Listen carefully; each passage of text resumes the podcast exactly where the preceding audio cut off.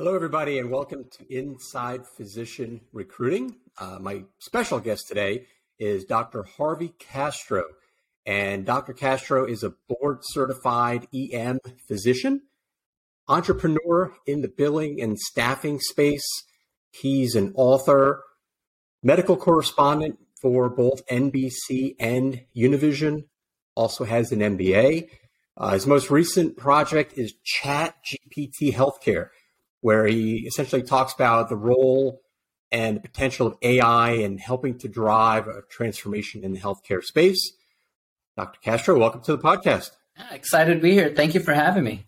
Of course. So I've got to ask, my first question is, you know, I think for most people, just becoming a doctor is a pretty substantial goal. You've obviously done a lot beyond that.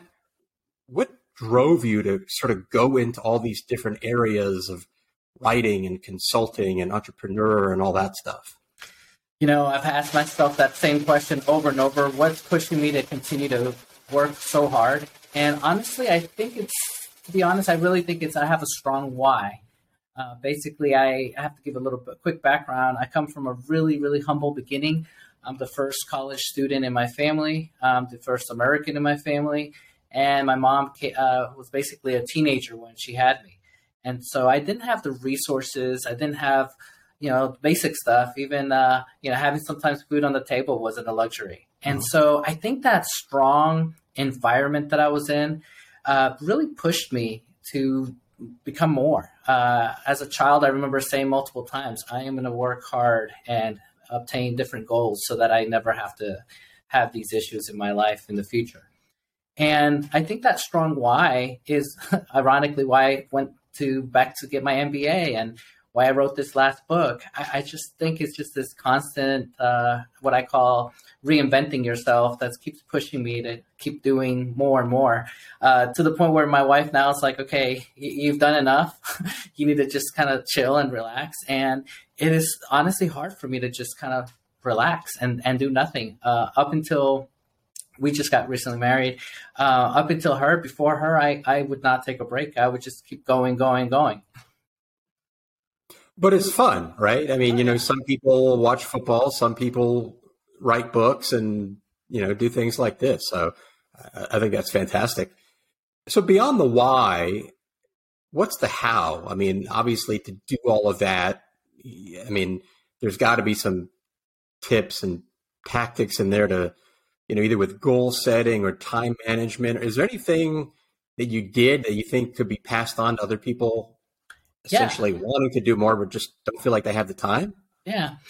For sure. Uh, and I'm not self promoting my book here. I, I, did a book exactly for that. It's called Success Reinvention. But but basically the skinny is the following. I think it's important, obviously, like you already mentioned, you have to have goals. Um, and as a doctor, what's really interesting to me is most doctors, once they become a doctor, they, they kind of turn off that goal. They're like, you know what, that was my big goal. I did it. I'm done. And then they kind of just get stuck into the mundane, which is fine. But I think they stop reinventing themselves. They stop uh, creating. So I think if you're a creator, keep creating. The other thing is, uh, another tip is not being scared of failure you know, I, I know everyone listening out there has had uh, an idea that they thought, man, this could be a million dollar idea, or oh man, if I had done this, or they're using a product that they thought, man, I thought of this product a long time ago. I just never wanted to fail, or I just never took that next step. And so part of it too is having um, the ability just to take that next step. This, the other one is having a mentor uh, you know, you would think I, I don't have a mentor, but I actually do. uh, I, I, I would consider always having a mentor because we're not perfect. We never know everything. I multiple times will ask my wife about her opinion, what she thinks, and, and she's not in the medical space at all. But I want to see uh, things from her lens. So I think it's important to be able to take uh, feedback from others. The other, you know, I'm over uh, generalizing here, but it's hard for physicians sometimes to ask for help. We're the ones helping, and it's really weird for us to ask for help. And so I encourage doctors to ask for help. It's okay to say, hey, I'm not good at everything. A lot of doctors, uh, they feel like, well, I'm good at medicine, therefore I should be good at business. Well, in reality, that may not be the case because we're not trained in business, we're trained in medicine. And so another tip is uh, push yourself. Just like you at one point didn't know medicine and you pushed yourself to learn medicine. My other tip is push yourself to become good at other things. For example, uh, there was a time where I was acquiring emergency rooms and I had no idea. My business partner was helping me do that. And then we, after two, I said, you know what? Let me take over from now on. I, I think I can negotiate. I think I know what to look for. I know the parameters. And there was always things in the business that I had no idea, and I would take them on. I don't know if that was uh, dumb or smart, but I, I, took it on because I thought I am obviously weak at this. These are the things I don't want to do. Let me uh, ask for my mentors to help me, but then let me push myself to learn more. The last big tip that I have been doing is obviously there's more books than years than we are alive to, to be around to read them all. And so what I've been doing is I, am not promoting this one product, but it's there's multiple products like this, but it's called getAbstract. And the skinny is it's what it sounds like. So all these books that people tell you, oh, you need to read this one and you need to read that one. Uh, you put in the, the name of the title and it gives you a, a eight to 10 page summary. Uh, it, it either listen to it or read it. But then this was my best way to learn. So when I was negotiating emergency rooms and buying things that I needed to negotiate, I literally uh, downloaded the top 20 abstracts, read all of them, and then asked people that were in that space to see how they did it. And then by the time I was out in the forest doing it, I was actually pretty good at it because I, I, I was humble enough to say, you know what, I know I suck at this and I'm going to learn. It's all good stuff. I, I, actually second that idea of the abstract. I've used a couple of those services and it's great because at the end of the day, I think even a great book, you can probably boil down to five to 10 key bullet points. And that's exactly what those services do. And it, you know, obviously saves you tons of time. And those that you find the best, most interesting, you can go back and read the whole thing later as time allows, you know?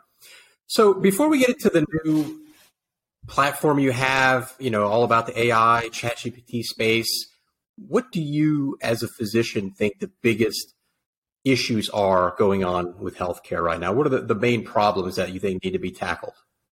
Gosh, there's so many silos and different parts of that question, but uh, I feel like mental health is a big one. And let me explain. As a ER board certified doctor, there multiple times that I would evaluate a patient, and unfortunately, that person was either suicidal or needed more help beyond the emergency room.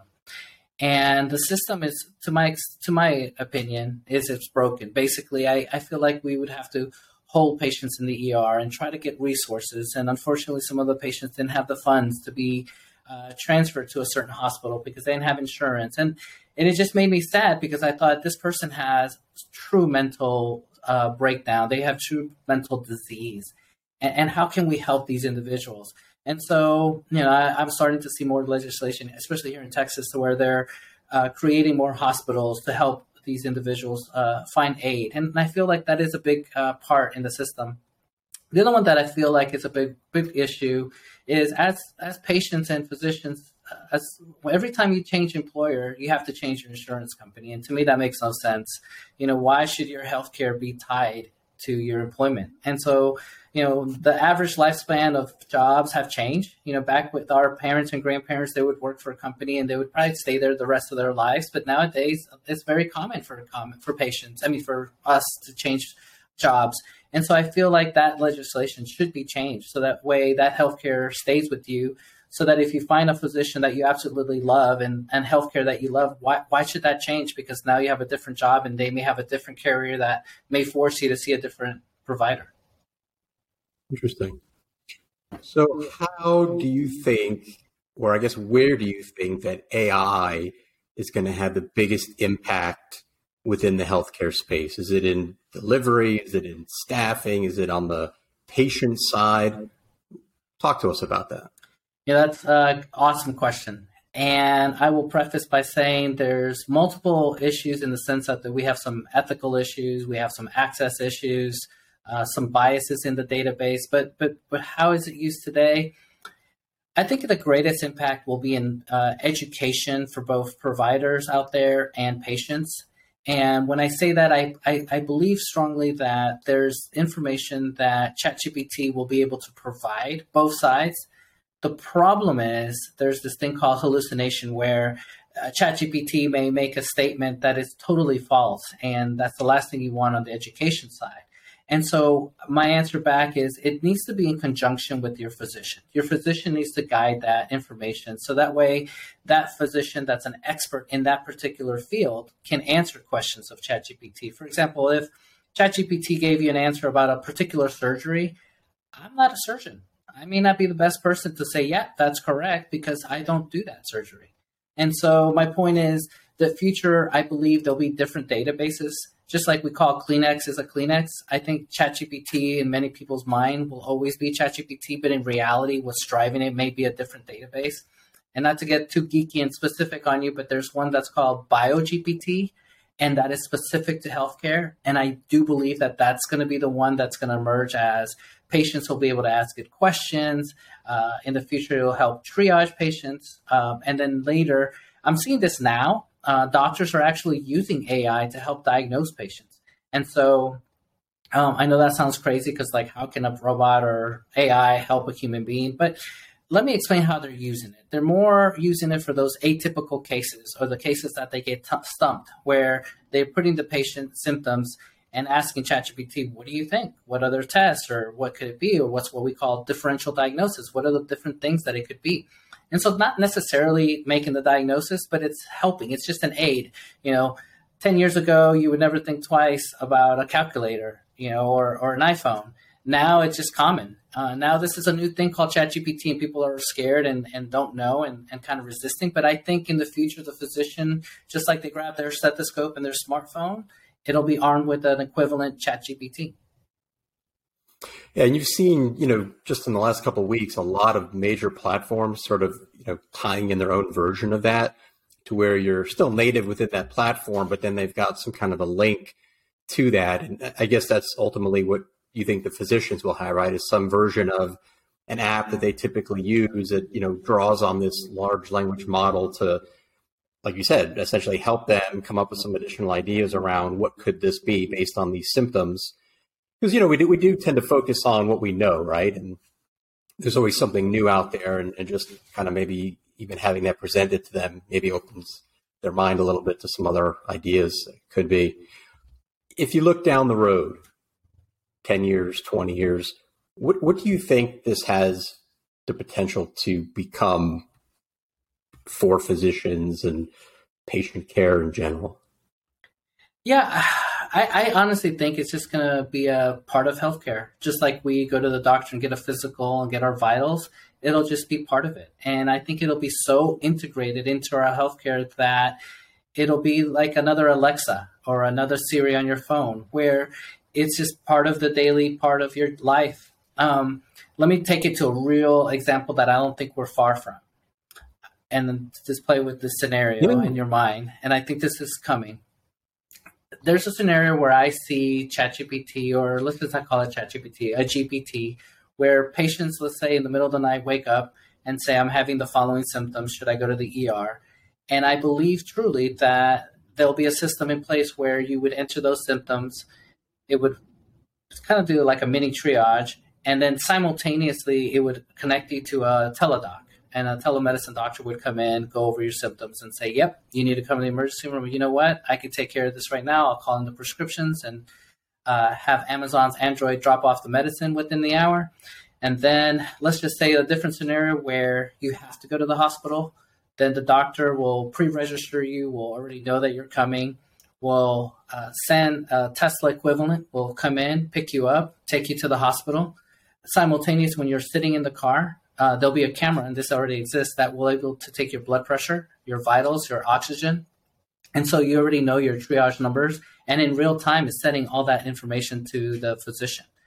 And in theory, you would have a drug printer in the car where if it thought you needed drug X or Y, it would literally could print it for you. And so by the time you got to the hospital, it would already know your vitals, it would already know your EKG, it would already know basic information doctor would act, say that did the blood work and uh, said, you know what, everything looks good, you can go home. They give you some medicine. In the morning, you go to the restroom and it analyzes your urine, your stool, and that technology already exists. and then it sends that information to the doctor saying, "Oh yeah, he took his medicine. Oh, you know what? He needs to have this medicine tweaked." And now that medicine is now tweaked, and your printer at home is a drug printer that prints your medicine to a different dose.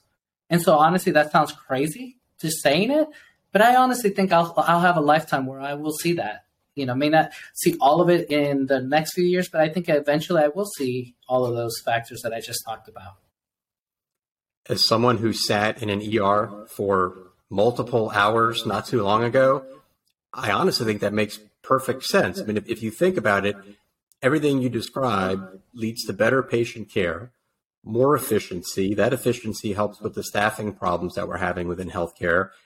And there's nothing about the delivery of that that is crazy. I mean, I think maybe the printing is the only thing, but if you can 3D print a house, why couldn't you 3D print a, a pill or something? Or yeah you know, but I, I think everything in there is doable.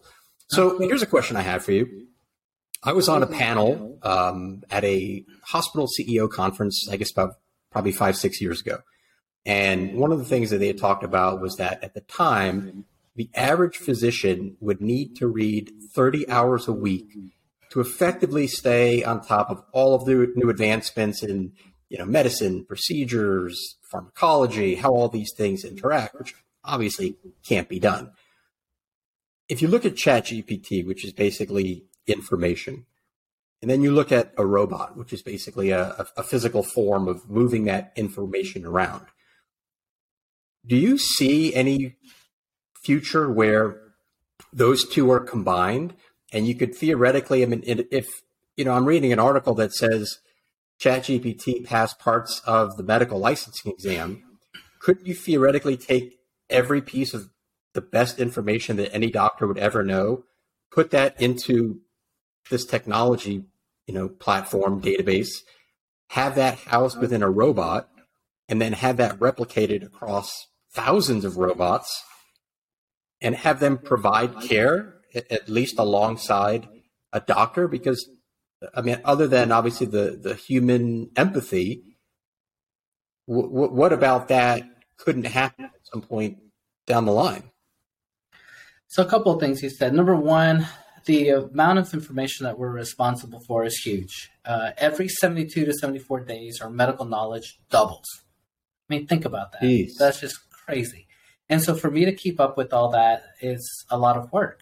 And so the answer is yes. I think we do need some some technology. It may not necessarily be the label called ChatGPT or let's call it a brand. It may be a different GPT out there but the principle stands. I think we will have that information to help educate me. In fact, I'm I'm working on some projects on how to best educate a physician uh, so that they can keep up with all the information that's coming, yet uh, not feel like they're getting out of date. And so that's for a different discussion. As far as what you mentioned, uh, can we create a robot? You know, Microsoft this week announced that they were adding ChatGPT to a robot. And as far as using the robot in healthcare, I have my hesitations in the sense that I feel like as an assistant, it'd be great. I don't necessarily think in my mind I need a robot next to me to kind of walk through or have a physical being present or looking being present, a humanoid. I feel like, honestly, I think with the technology, I feel like it'd be perfect to have it as an assistant.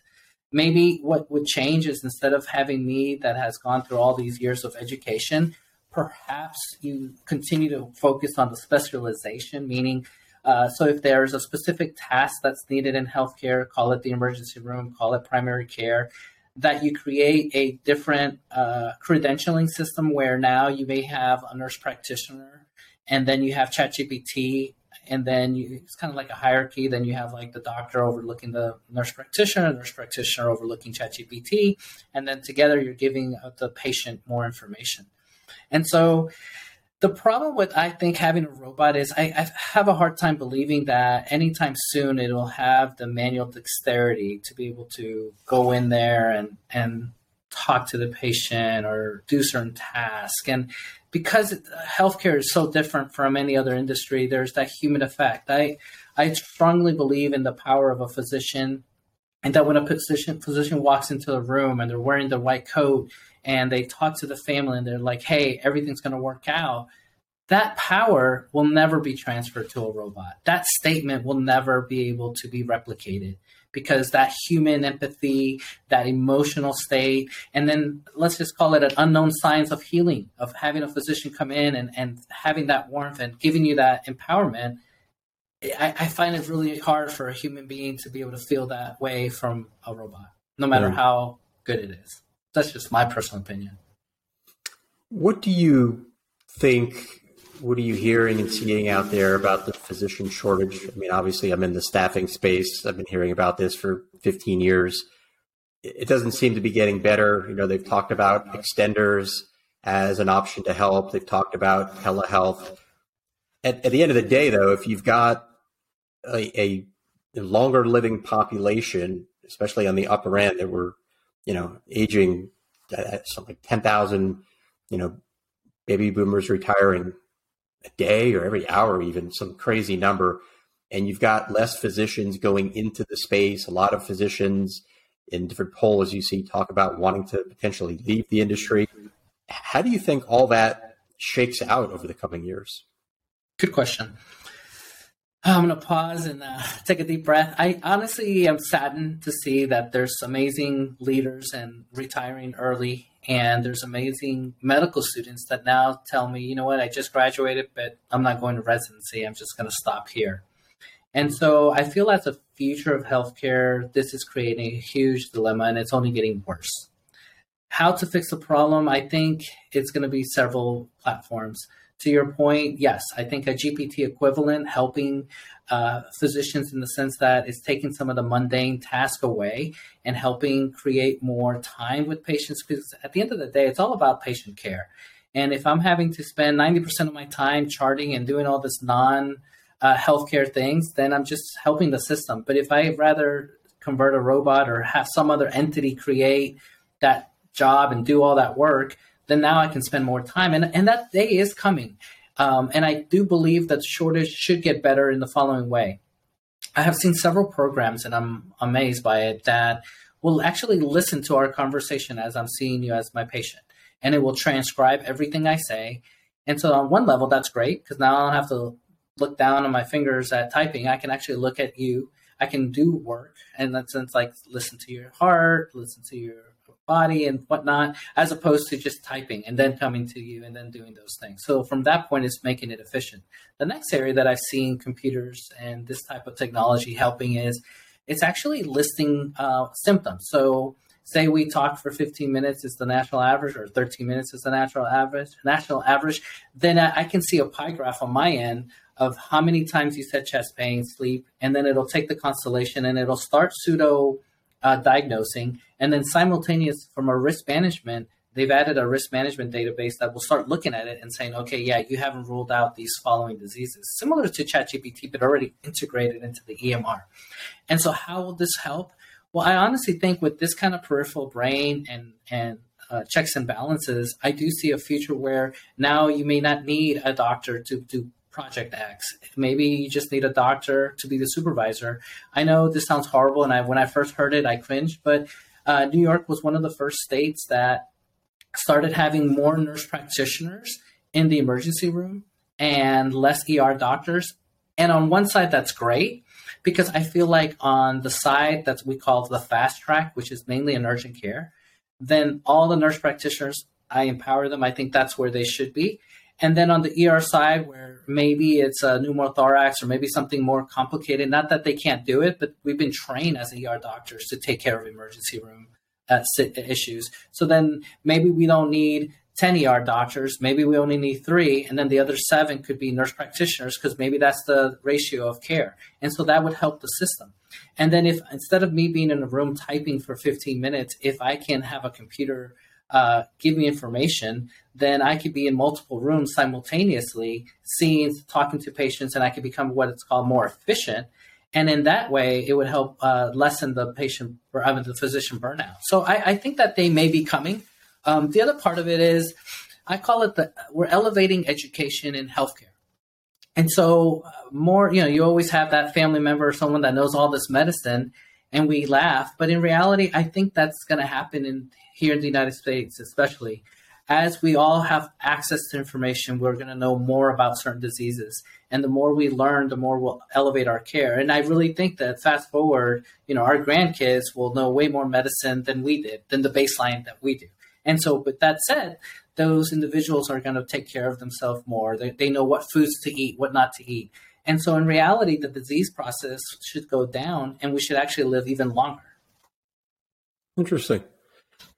Yeah, I never thought about that. I mean, if you think about it, as you know more about health, then theoretically you should do, or at least know what to do better than, you know, maybe a generation or two previously. So it makes mm-hmm. sense.